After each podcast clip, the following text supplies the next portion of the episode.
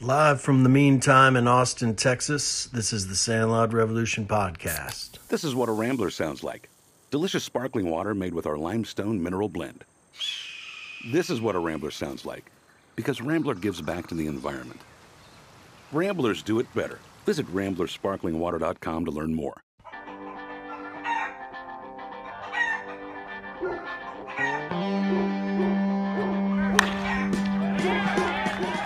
Local legend and the artist behind I Love You So Much, Amy Cook, joins us today to talk about her music, art, and future career. This is Sandlot. All right. All right. Uh, Daniel Northcutt, Brian Hood, Howard Carey here with Amy Cook, stud, artist, D one athlete, musician, future therapist. Personality extraordinaire. All the things. And second baseman of the Playboys for sixteen years. Whoa, has it Woo. been that long? Yeah. That's amazing. Isn't it? It's so weird. It's just like family now. Like, yeah. I can't even think of when it's almost how it started. Or yeah. just. I remember my first game with you. Uh, it was, I can't Was remember. it in Alabama? It was either Alabama or Marfa. I can't remember which one, but you were going to pitch. And you walked up to me and you go, I'm going to listen to you. You look like you know what you're doing. I think we did all right. Yeah. yeah. So, yeah, to tell us um, what's going on with Amy Cook these days. Well, we'll get into some of this history here in a little bit. Yeah. Um, well, I just got into grad school at U T. So, congratulations. Um, yeah, I'm getting my master's in social work. Um, and I don't know, it's like post-COVID just trying to get back into like whatever I'm supposed to get back into. How many times did you catch it? How many times did I catch? You did. What's that? How, how many times did you have COVID? Oh, I had COVID um, once. Okay. But I had COVID once like at the very end, like the, the, the weak version? Five months ago or something. Cold, the, the bad cold version? I wouldn't have even had known that I had COVID, except I had to get tested for work, and it came up positive. I'm really wow. glad I, I got it. If I would have made it this far and, or, and never, you know, not been part of the club, mm-hmm. it would have been really depressing. I was left out as a kid. And if I was left out. Uh, you feel left out by the COVID I'm bug? Glad, I'm glad I got it. I, I don't know if I feel left out. I don't know if I, I, I wouldn't want that feeling, though. No. Glad, glad that you got the opportunity to potentially pass away. I don't know what's going on here with that. It's one way to look at it. Okay. So, um, wow, this Rambler is delicious. It is delicious, isn't oh, it? Crispy in the morning even. Mm-hmm. We love our sponsors, Rambler and Lone Star. um, so, how'd you get on the team? How, how did that happen? Um, I think that I, I'd been hanging out with Jack and Ann a little bit, and um, we went, we came to Alabama that year, and then somebody was pitching. I think, I can't remember who it was, I, and it was just not going well. We put like three people in, and I wasn't on the team. I was just in the stands, and Ann Tucker gave me her jersey. It was like, go out there. Like, I had my jeans on, and I put like a... I think a belt around Ann's shirt or something, and um, I think that was the first time. And I, I struck out this one guy on the, the Alabama team, and he goes, "It dropped late. It dropped late."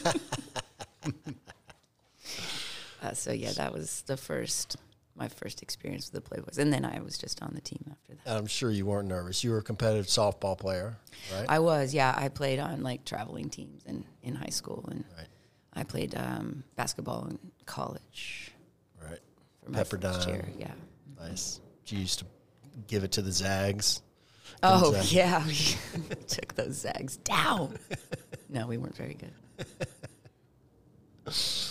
um, and so you're, you're, you're still playing as much as you can, like all of us, dropping in, dropping out. Yeah, totally. Yeah, but uh, I try to stay for at least the first half of the game. Yeah, get overwhelmed by the atmosphere of so many folks, but right. It's fun. Yeah, it's fun. The uh, Are you still creating art? Yeah, I actually still, um, that's become my sort of new, like, way of just feeling good. It's oh. like drawing. Yeah. Nice. So I, I try to do that as much as I can. Cool. I'm getting a weird, is it that I'm moving? Yeah. Okay, I'm going to stop moving. He's, yeah, still. These mics are, are kind of pretty directional. What are you working on right now, drawing? I'm just working on some super big pieces, like uh, the ones I had at the Longtime Art Show um, last summer at the end of COVID. Um, they're big pieces, uh, like watercolor and uh, ink. So I'm finishing up a few of those. I'm, I'm going to ask Jack if I can put, it, put them up there and see if anybody wants to come take a look at them there. Before the season's over. Excellent. Mm-hmm. I love those. I want to come take a look at them. Okay, yeah. Yeah. You working um, with any other galleries or art houses? No, not right now. Just just the Jack Sanders machine is just where it's at. It's a good, good machine. It's a good machine. No, I, I like I've never been very good at promoting myself or doing any of those kind of things. So um, I just kind of like make art, and then something happens or it doesn't with the art. But like I've made it, and that's pretty much the point for me. So. And are you making any music anymore? I have a ton of songs I'm working on. Um, and so, yeah, I'm still working on records. I put one out last year, and I'll probably put one out um, maybe the end of this year or next year, but I just don't really play live anymore. So um, just make the songs. Yeah. Put them up. Move on to the next thing. um. So, yeah, artist, musician. How many albums do you have now? Oh, seven, I think. Yeah. Maybe eight. It's unbelievable. Very prolific. eh. And your art, I mean, you've got tons of art at home still. Like I make just, tons of art, yeah. Yeah, mm-hmm. Stuff everywhere. Yeah. Um, so how is that, how did you decide to go the route of social work and therapy? Um, well, I, I don't know that it was like really... Okay, so my dad died a year ago, like actually a year ago tomorrow. And um, I was just thinking about not how short things are, you know, like he had a long life, but just a lot of it had to do with like financial stability too. Like I'm sort of at an age where I'm like, you know what? I don't want to like bust ass so hard, like work, like trying to scrap for jobs and money, and I wanted to um, do something that I like to do. And this was always kind of a plan of mine to go into social work. I just hadn't um, gotten serious about like executing it until, yeah, until I, I had a social, my dad had a social worker um, from hospice, and she was awesome. And I just sort of like, it just got in my head, and um, he left me a little bit of money, but you know, just, I could see it just like being gone. You know, it was like not enough to, but it was enough to go to school. So I just decided, you know, I'm just going to do that and um, sort of pivot career-wise to something else that I'm super interested in and passionate about. So very cool. Yeah. And are you, are you, do you see applying your art and music already into future work, or is it too soon kind of for that? No, I'm kind of, I, I work at the Sobering Center right now, and um, which is an amazing place. It's a hospital and jail diversion program here in Austin. Um, and we have a holdover program um, where people that have like relapsed from a sober living or rehab can come and stay. And we've, I've kind of helped design a little bit of a um, creative aspect to the holdover program. So I really like to, especially art therapy, I'm super interested in. So yeah, I think that I'll um, definitely sort of move that way towards being able to figure out a way to um, use that in what I do.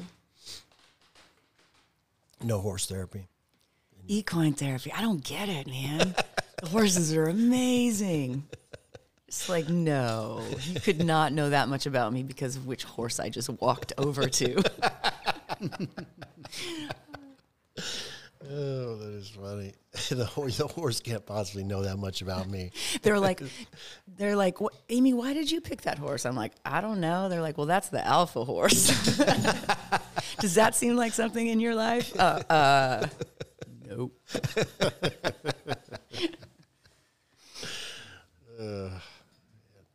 uh, Um, is that how that works? Yeah. Really? Yeah. Horses are like very, like we're very sensitive on this like level that we can't even really like necessarily notice. Interesting. It's like the empath stuff. And so the, the horse that you pick without having had a discussion with the horse yet mm-hmm. says something about the mm-hmm. therapeutic process that one mm-hmm. goes through? Yeah. Interesting. Or like points out something about you that you maybe hadn't noticed before. Does the just because the relationship to the animal. Does the ultra sensitivity of the animal, do they believe that it draws that patient or the person to the horse? Yeah. Un unknown, in some way, un but un unconsciously. Unknown, yeah, yeah, yeah, yeah, yeah. Interesting. In like, I don't know the ins and outs. I'm not an equine therapy expert, but I have been to several psych hospitals. So, yeah, it's pretty wild stuff. It's uh, it's amazing how how prevalent it is because it sounds so wacky. And it's, oh yeah, it's it's almost in every program. Mm-hmm. Yeah, I don't really totally get it, but it, it is something woo-woo about our connection, you know, just connection. So. Yeah. I figured it was a Mister Ed situation. And that's just literally and, what I was just you They the, really you, have talking you, horses. You and the horse on the couch. And I'm naive sometimes, though. Do you, my, my friend John D tells the greatest joke, and I wish that I could tell a joke. Do you have the capability of editing this, like so that I can tell this joke? Yeah. Okay, so... Oh, good, because it's about dogs. Oh, good. It's about talking dogs. So uh, there's this guy, he's driving, and he's, like, going to get gas, and he sees he stops at the gas station, and he sees the sign, and it says, uh, uh, talking dog, ten dollars. And he was like, okay. So he goes inside, and he talks to the guy at the counter. He's like, so talking dog, like, what? He's like, oh, yeah, he's back there. You can, you can have a chat with him if you want. And he goes, okay. So he walks back there, and he, and there's a, did I say dog? I'm, okay. So he's talking to this, the dog, and he's like, hey, so you talk. He's like, yeah, I've been talking my whole life. Uh, first I, you know, I was in the war, and they just, they would take me around because I could understand the conversations, and just, you know, in all the important meetings, they had me as a spy, and I would come back, and, and he tells this whole long story about all this, his time in the war, and his time, like, saving kids' lives, and his time in just, like, all these different, and it's ten minutes have gone by, and the guy's like, okay, this is amazing. So I'm, so he goes back to the front, and he goes, hey, so that dog's amazing. Like, what, ten bucks? Why ten bucks? He goes, that dog's a fucking liar. He didn't, never did any of that shit. Nice. Awesome. I'm not very good at telling jokes. John D's one. Much better at it than I am. No, that's a good one. I like it. I like it. Um, what, do you, what do you got? I got therapy questions. Okay. Um, so I didn't know most of what I just. I mean, learned. I haven't been to grad school yet. Just so you know, like I'm not, I'm like I'm not speaking as as any kind of professional in any kind of field. Yes, but you have played Sandlot for sixteen years and been involved yeah, in the true. community, seen the progression of it, seen the oh, growth, yeah. met the, seen what it does for all the thousands of people that you've met or at least observed uh, along the way. Uh, you work currently in a uh, therapeutic environment. I do.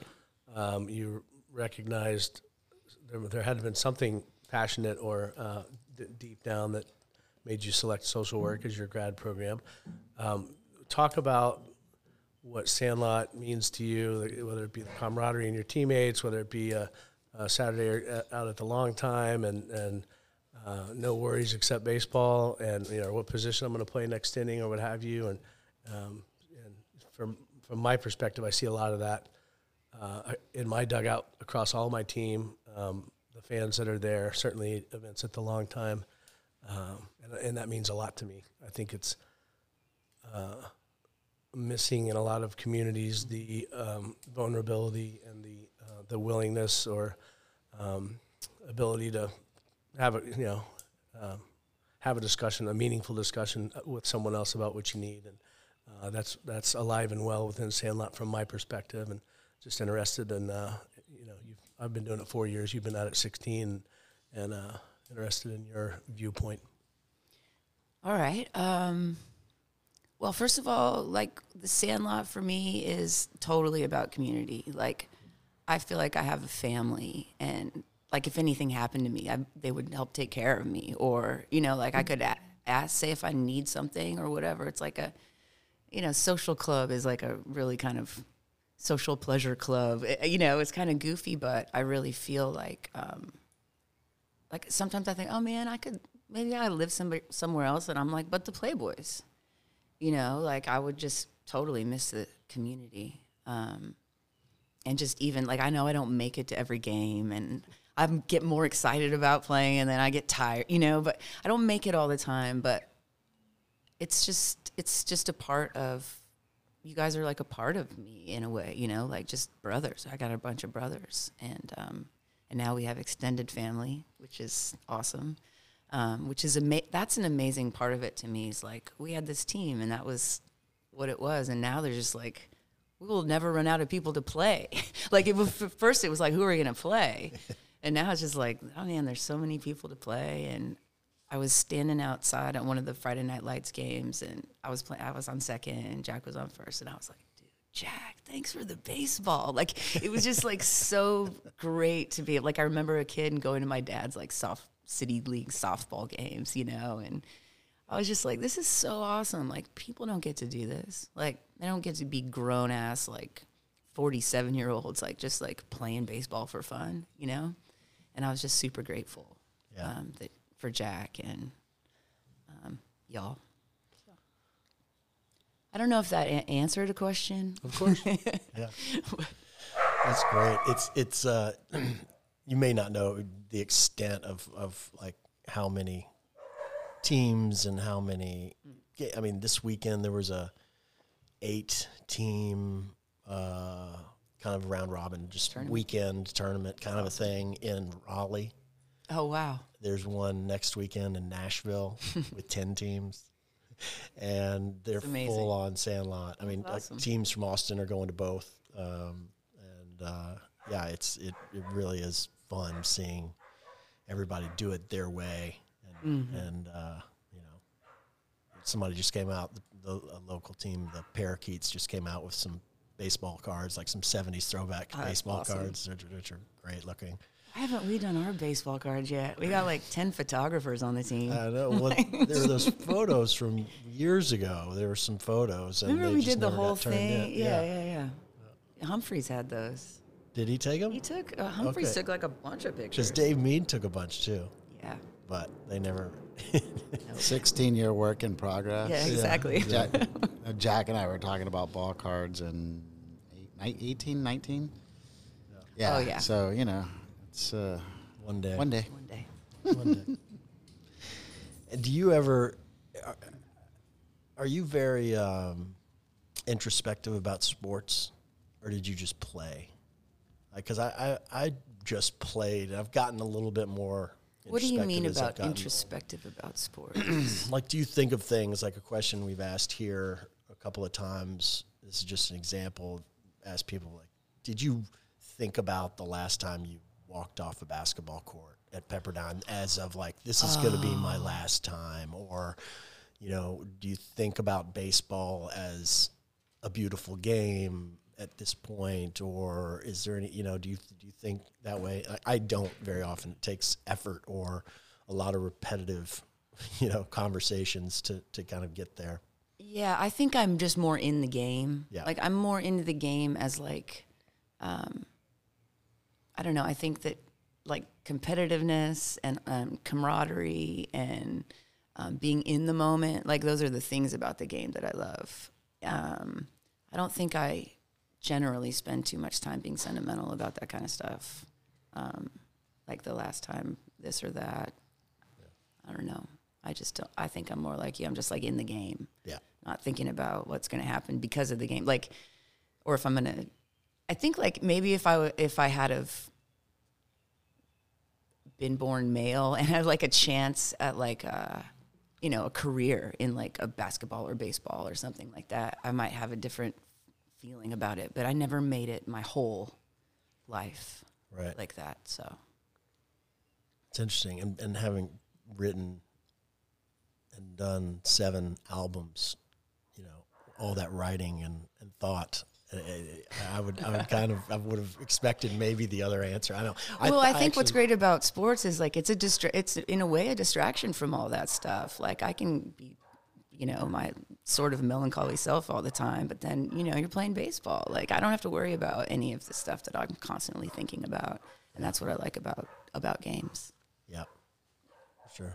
And that's interesting. The point that you bring up about if you had been born a male and or had the opportunity to have a career in athletics. I grew up playing sports, and I did. Uh, not me personally from a talent standpoint, but as a male, mm-hmm. I, w- I could have, you know, of course I'd love to be in the N F L right now or love to be playing center field for the Astros. or, um, And so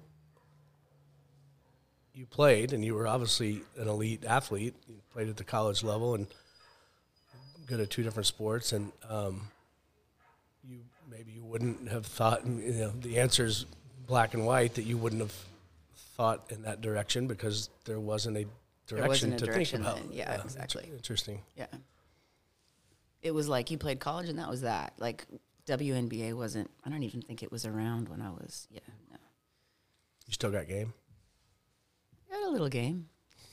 It's not awesome. I can't believe how far that, like the three pointing, the three point shooting right now is just sick. It's like they're like basically at half court, just like swishing the ball like it's nothing. Yeah, it is. It's like this whole March Madness has been, or April, April now. Yeah, yeah, it's nuts.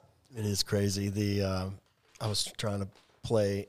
I gave up basketball probably ten years ago, maybe longer, and. Uh, Uh, was trying to play with my nephew, and I mean it was pathetic. I, I like could not stop shooting air balls, no matter what I did. It was like online short every time. I'm like, okay, I gotta get my legs. It's in really different for me to to try to shoot basketball. Like I have dreams where like I can't shoot the ball anymore. Like I can't dribble. Like so then I have to go outside and play. Like make sure that I can still like dribble the ball.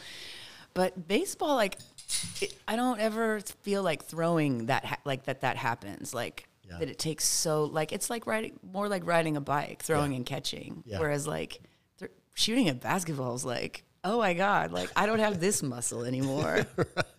Like, how am I going to get it up there? So, yeah. You still exaggerate every, you know, you sounds like you both have fundamentals and technique in shooting back in a jump shot or what have you.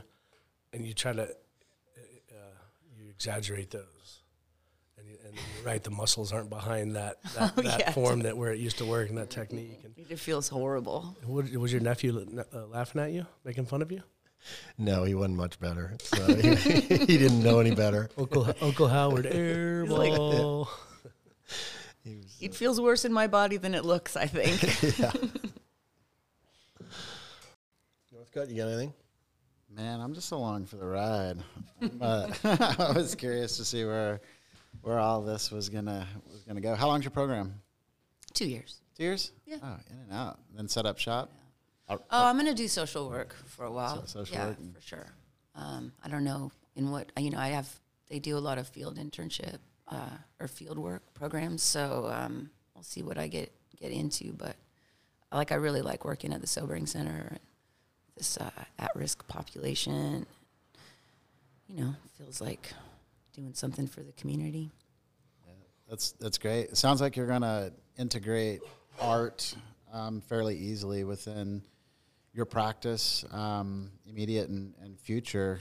And a lot of us really think about Sandlot as it's a mental health, it's a release. As you said, you can get out there and not be anxious about anything, just be out there and, mm-hmm. and live in the moment and enjoy. Is there uh, any way, or have you thought about the mental health side of, of Sandlot, and maybe there's a collision of, of worlds down the road, or something that you envision keeping separate?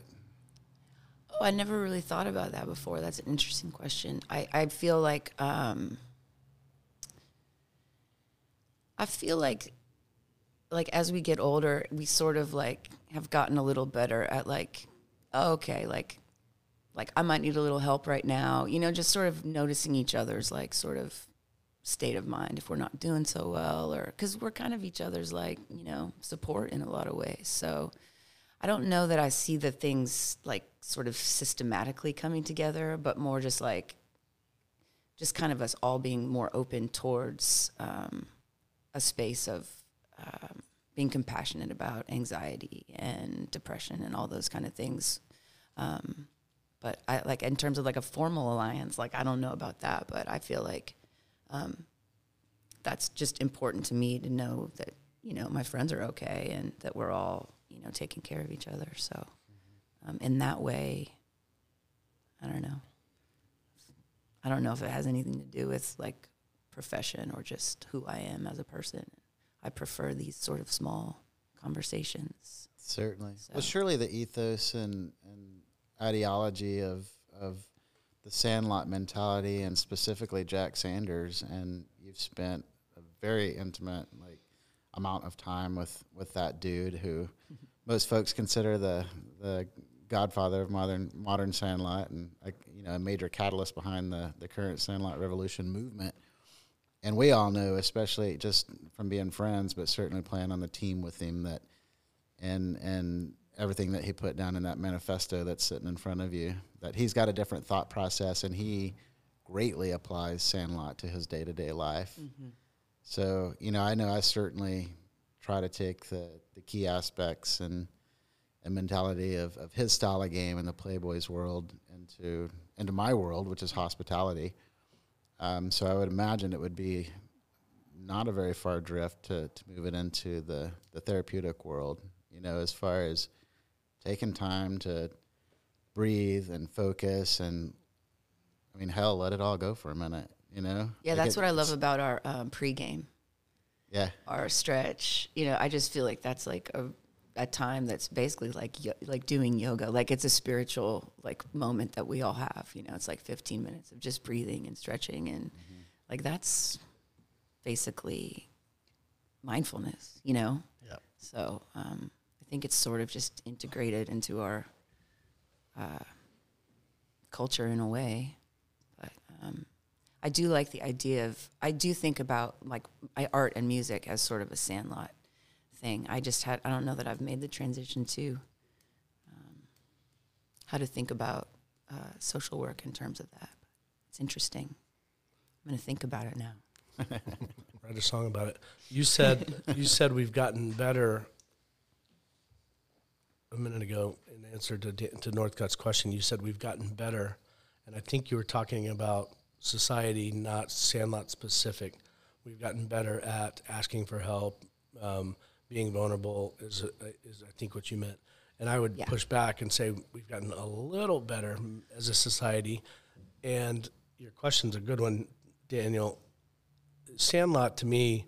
And it's part of the reason I'm so excited and so engaged and so passionate about the show um, being, you know, ramping up the awareness across the country that we can do this. I think Sandlot organically breeds a therapeutic environment. And particularly for men who are, a lot, where it's, where it's alive and well, where we don't know how to ask for help or ask for a hug or, um, you know, uh, be vulnerable. Uh, I think I see it left and right. And, uh, you know, uh, we interviewed James Butler, who's um, Austin I S D, and now he's at U T, a mindfulness expert and, and instructor. And um, I, I think there is a place for some level, I hate, I hate the word structured, but some level of organized um, resource, a set of organized resources, not just therapeutic, mindfulness, therapy, yoga, financial help, um, you know, for our community, because I think we're so, A, we have a lot of really smart people that are, um, uh, the word I'm looking for is selfless. And, you know, I see left and right folks giving back to, to our community, not even knowing they're doing it. And I, and I I'll wrap this up. My point is, I think there is a, a place for some level of um, a resource library, if you will, whether it be a conversation with someone or a set of tools or a what have you, that, you know, this rapidly growing nationwide um, Sandlot community would benefit from. Sure. Yeah, absolutely. It's already there organically. That's what I'm, that's kind of like was what I was saying. It feels like, in a way, like it is there. It's like built into, because the relationships that we build with each other. Um, oh, I had something I was going to say. Um, yeah. I don't know. It was brilliant, I know. No, it's it's interesting. I like, I, I mean, the whole Sandlot thing was based on Jack's experience with the Newburn Tigers, and their whole thing was the reason they had the games and the reason they sold the scotch by the little plastic cup, you know, is to help their people on their team and to help their community with, you know, they'd pay for pay for people. With, and so that's yeah, why fun, we... Funeral expenses. Yeah, all, all that kind of stuff. If somebody was sick, they'd take mm. care of them. So that's... And, and we just happen to have... Um, more means on our team by which to like, like we don't necessarily need to always raise money for people. So we turn it into like a, oh, we'll raise money for ham, or we'll raise money for the Sobering Center. Well, so in a way that's kind of what we're doing. It might be a little like more macro than, uh, I hate that word, um, uh, on a different scale than you're talking about. Um, But in terms of, like, the whole idea of Sandlot, like, that is the whole idea of Sandlot, is that we're there for each other.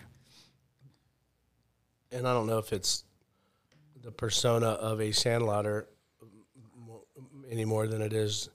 It just makes sense. I mean, we're already getting together and playing a baseball game, and thanks to Jack and you guys and the Playboys and, every, you know, th those that have come along since, there are a ton of people that join those events. So we're already getting together, you know, whether it be a hundred people or four hundred people, and we're, for the most part, really cool, really smart, really good humans, mm-hmm. uh, whether you're on the field or not, and you're getting everyone together. Let's, let's tack on a couple of philanthropic components for that Saturday. or, um, And it just, again, it, it happens organically. It always has, and I, that's that's one of the beauties of our culture and our community is that um, you're not, I'm not calling up for donations for a certain deal. I'm just... having a baseball game and putting a, a sign out and a money tip jar, a money jar for, for some fundraiser, and it's, it's going to be half full at least by the end of the day. Yeah, in most cases. Which I don't know why that made me think of it, but Amy's a really good shit talker too. I'm always so embarrassed after I go on one of my like shit talking rants. Just like, Amy, God damn it, stop from, talking. From the dugout, or stop while you're talking. On the field, or what? Dugout. Let's hear more about this. What are, what are some of your favorite one-liners? Throw it harder, harder, harder, harder, faster. Uh. You know, like you get those assholes. They're like, they're like a hundred and two miles an hour, and they're just like. They've already hit the ump in the face, you know. Yeah. It was like, come on. It's like, we are old.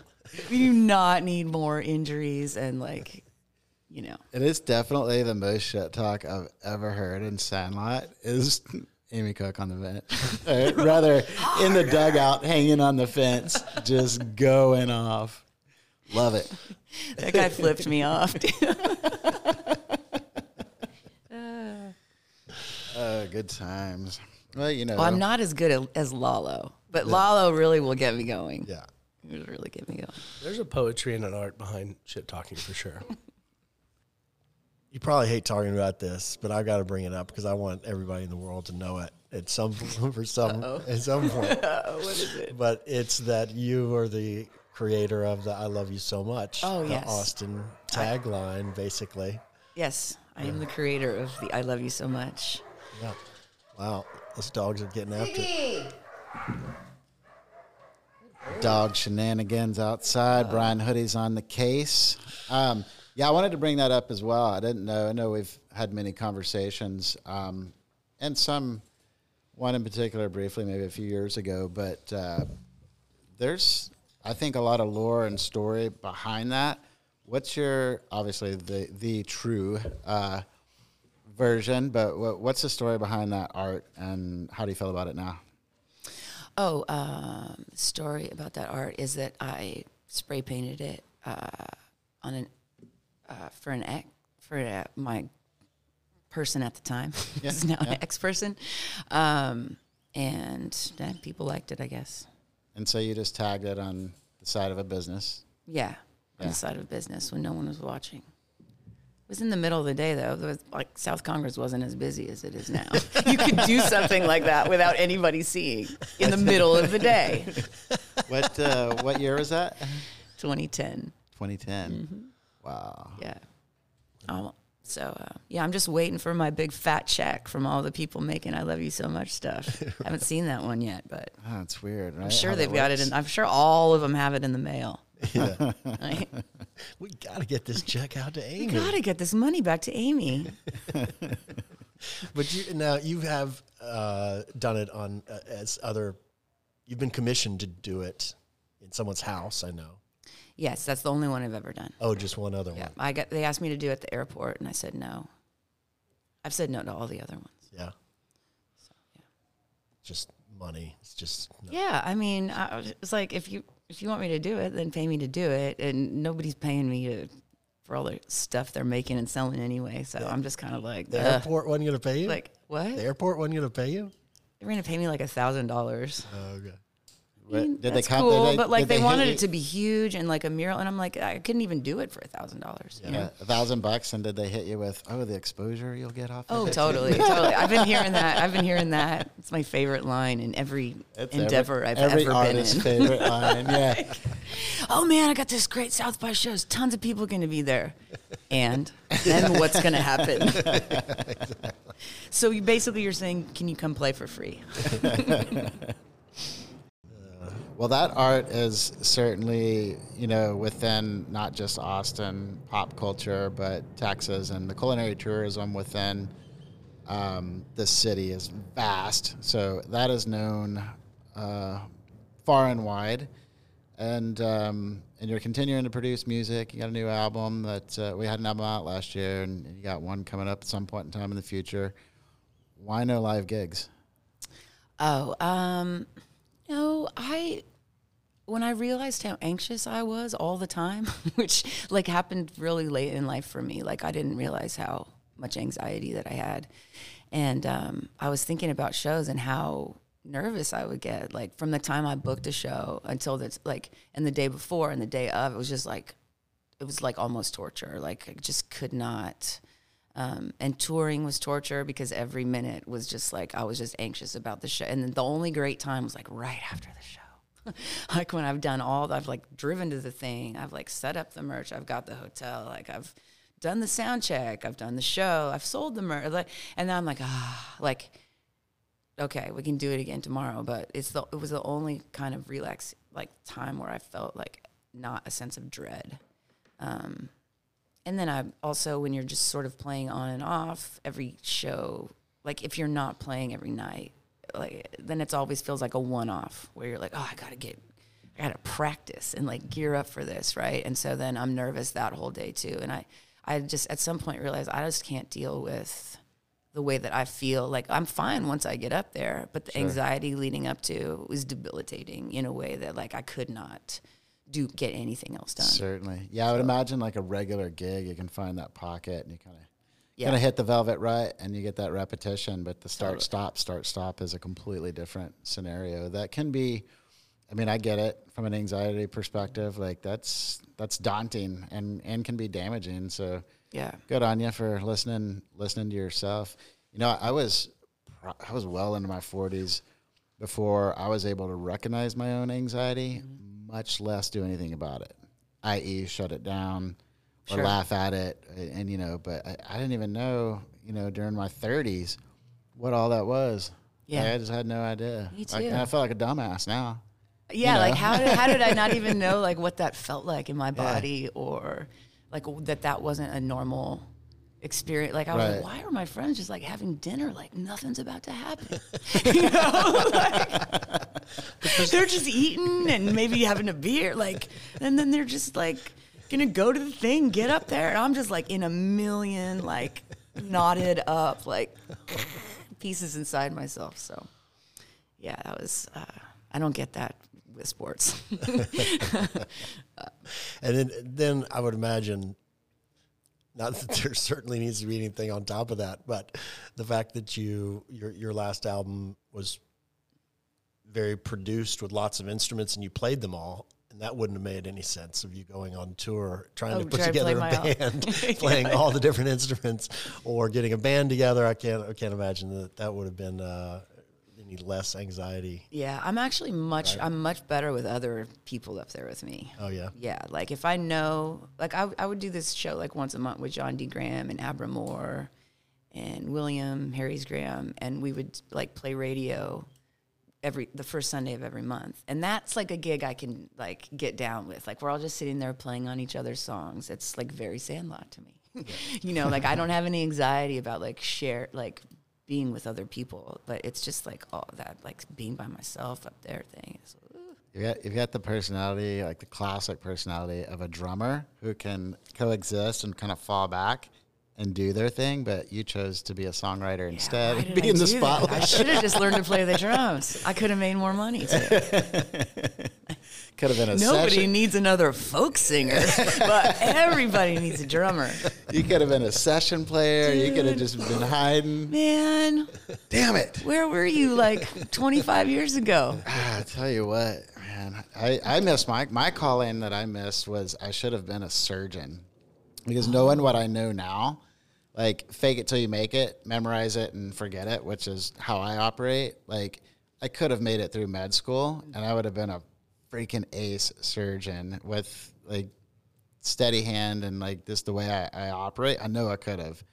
But I thought dumbly, ignorantly, you know, growing up, I was like, well, I could never finish med school and keep up with all the information. Those dudes don't keep up with shit, man. I got a buddy who's a foot and ankle surgeon.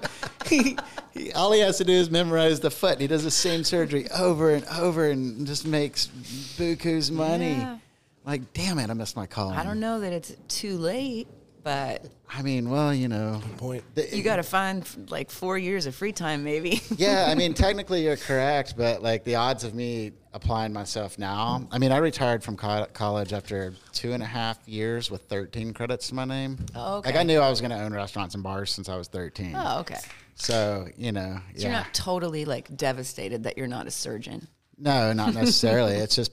Pisses me off that I could have been. I just didn't know. I think we need more of that. Where was my counselor in high school telling me what my options were? Plus, there, plus you got this podcast that's launched yeah, now. Oh, this is, it's I mean, this is a seven-figure contract, undoubtedly. Tomorrow, and then six uh, years from now, you know, how, how big will it be? No time for no time for medical learnings. Um, you know that, uh, Amy, you know that uh, there's a wiring in your brain that that gives you a mental block that you many times can't control, especially if you're not aware of it, that leads to that anxiety. And it's not you, it's not you consciously being afraid of something. Mm-hmm.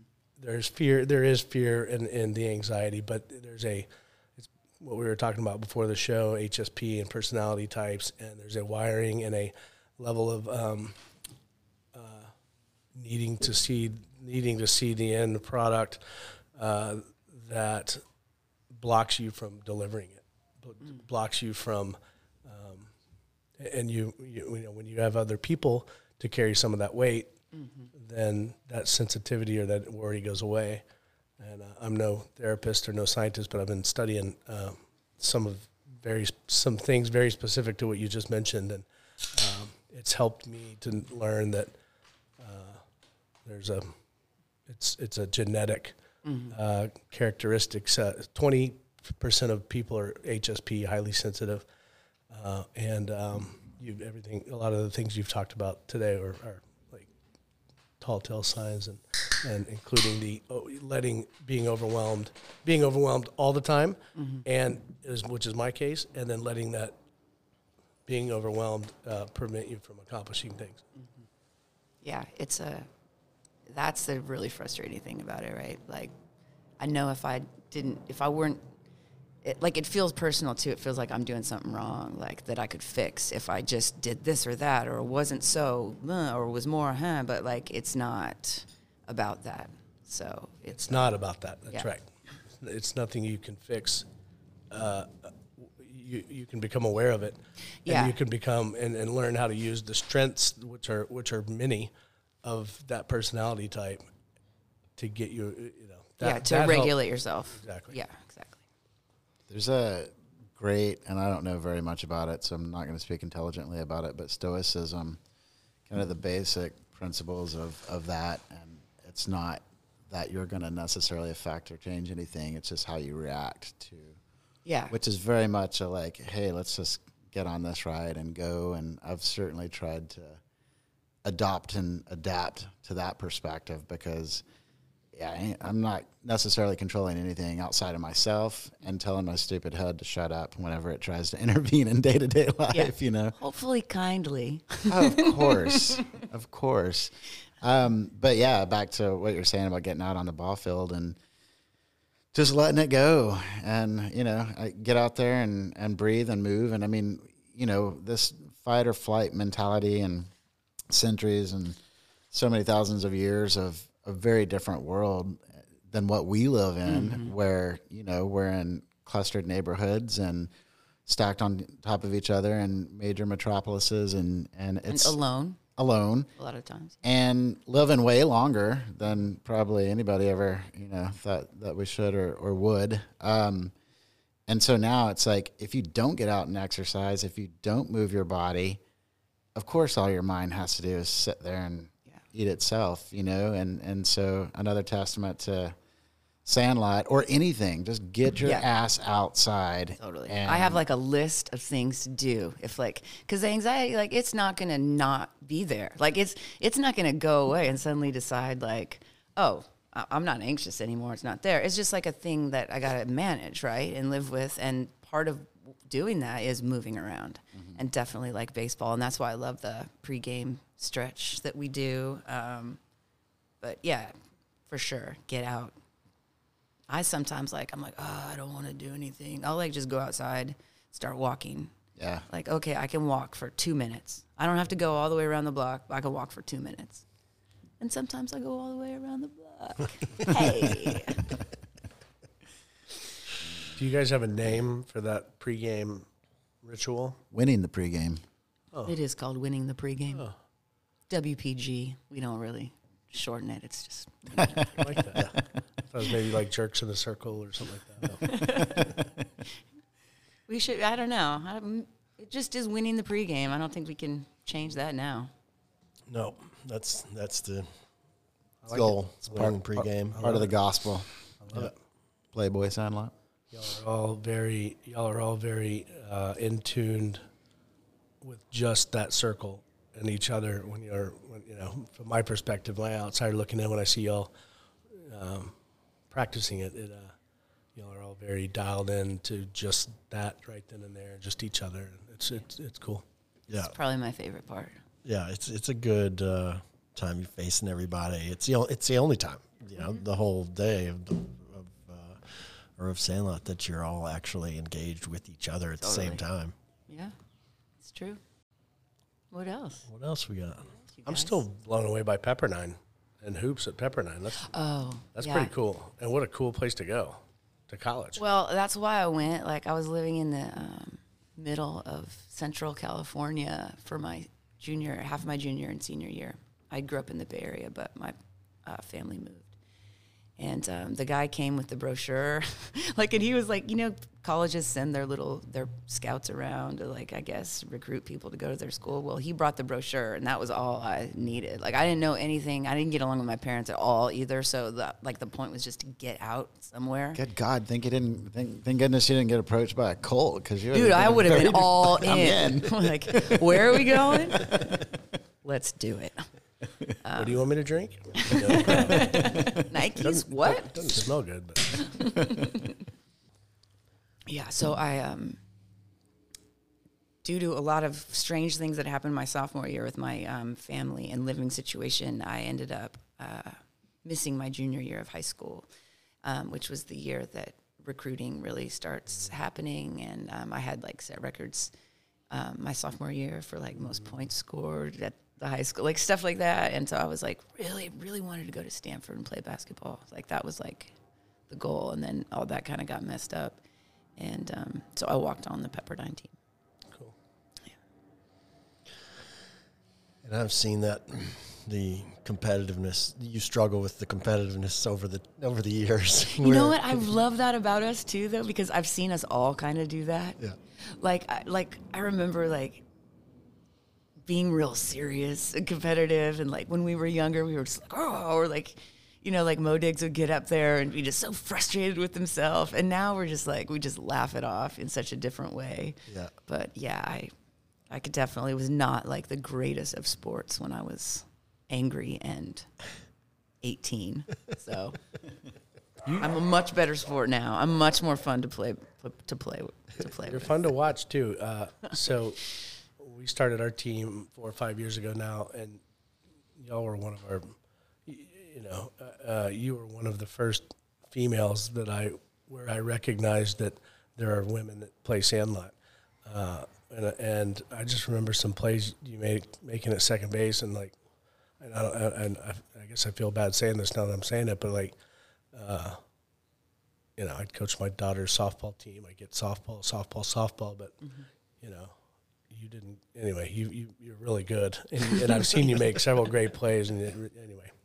Well, I played softball pretty competitively, and I, um, I, um, God, I'm just watching some softball because I never really watched it after, and th- the pitcher stands so close. It's so it's like close. I forgot, like, oh, she's throwing like seventy-eight, eighty miles an hour, and she's forty-five feet away. Um, yeah, and just the ball being so big now when I hold it, because I never, I, I always played softball as a girl, but like playing baseball, I'm like, why? Why don't we just play baseball? Like, it's you and Howard, it's kind of the same. Like, you yeah. and Howard need to go to lunch after this. Yeah, we, I, I, I've, I've ranted about it a couple of times. Uh, it, it makes no sense. The bigger ball, moving it closer where it's just as dangerous. I Which, mean, it, I know, mean, yeah, it. You're really close yeah. to that pitcher. Yeah, like, and, and, and, and to they're the wearing hitter. These big cages guards yeah. now. Yeah, it doesn't make any sense to me. I just, like, I don't know why we thought that women would have to have a bigger ball, be closer to each other. Like, what what, yeah. what was that decision? Because yeah, baseball's just fine. And calling yeah. it a softball is like calling it's like same thing as calling a funny bone a funny bone. Like, yeah, like, nothing's funny and anything's soft. Yeah, exactly. And then post high school and college, it being, to my knowledge, largely dominated. I know there's co-ed teams and Zig. co-ed teams and female teams, but like men's softball is this whole nother oh, thing. Yeah. It's like, it, yeah, none, none of it makes sense. We got sense guys that are like men's softball players that are like moonlighting as Sandlot players. Yeah. Uh, like the Switch has has a lot of guys that are on uh, city teams and yeah, stuff. Yeah, yeah, yeah. Keith told me, uh, you know, well, he told us when he was in here just how hard it was for him to turn it off origi- originally from the competitive softball. Oh, yeah. Yeah. And uh, and now he's he's kind of taking it back the other way. And he's trying. He said we're not nearly as good as we used to be. So I'm, I'm kind of going back there. It's pretty funny how intense it can be on that adult softball level. Mm-hmm. But then the same dudes come into Sandlot, and then they ha- they learn to dial it back. And it's like, oh yeah, we're playing hardball. We're playing baseball. Yeah, because some assholes in the dugout were going to throw it harder, harder. The, be more serious about it. The grunts in between are the were my favorite though, because he'd be like, "Ah!" You may or may not have pissed off a few pitchers in your time. One in particular that I remember vividly. God, that was good. I'm a jerk. Mm, that's good. We're uh, we're coming up on time. Yeah, that's a quick. Uh, Quick hour. Well, thank you Quick guys hour. for talking to me. Yeah. It's nice to talk to you. Yeah. It's very nice to talk to you. You should come back and talk to us. Uh, okay. Yeah, yeah. As you continue your journey. For sure. When what? When are you going to school? In the fall? Yeah, end of August, I think it starts. Mm-hmm. Sweet. Mm-hmm. Good luck. Thank you. Yeah. Thank and, you. Uh, cool. Good on you. Yeah. All right. Thanks, Amy Cook. Sandlot forever. Yeah. Viva la Sandlot Revolution. I didn't nerd out. Our theme song is by the Tender Things, written by number thirty-three of the Texas Playboys, Jesse Ebaugh.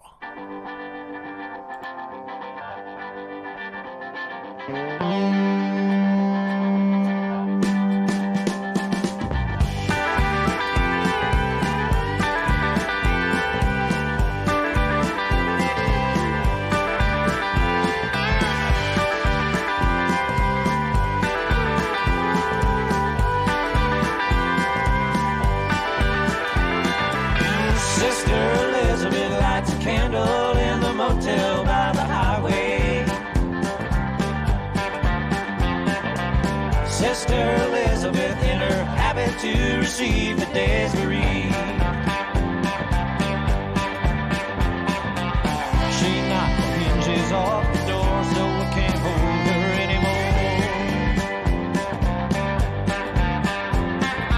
anymore. Sister Elizabeth wears a crooked smile beneath the slasherette. Sister Elizabeth with the golden hair down hanging by her bed. Beat up back down the alley where you find her giving head.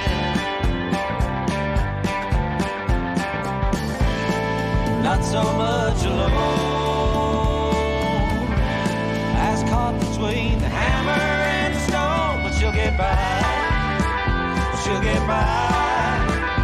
She'll get by.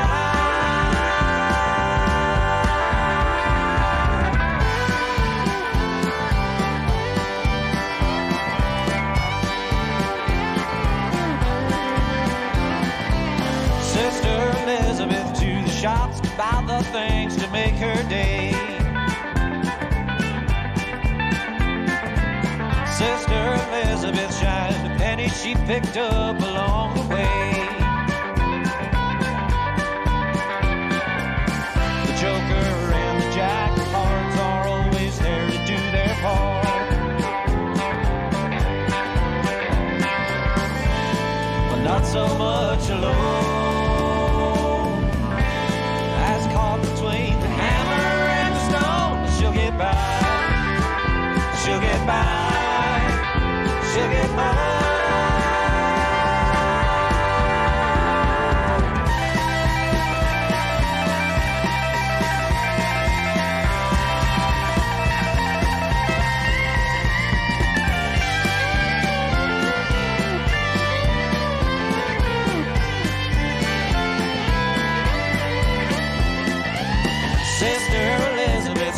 Pleasant is the valley where we pray.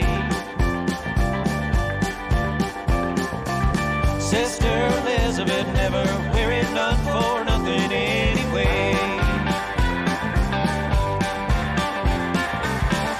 So I let her take me down, only to find she ain't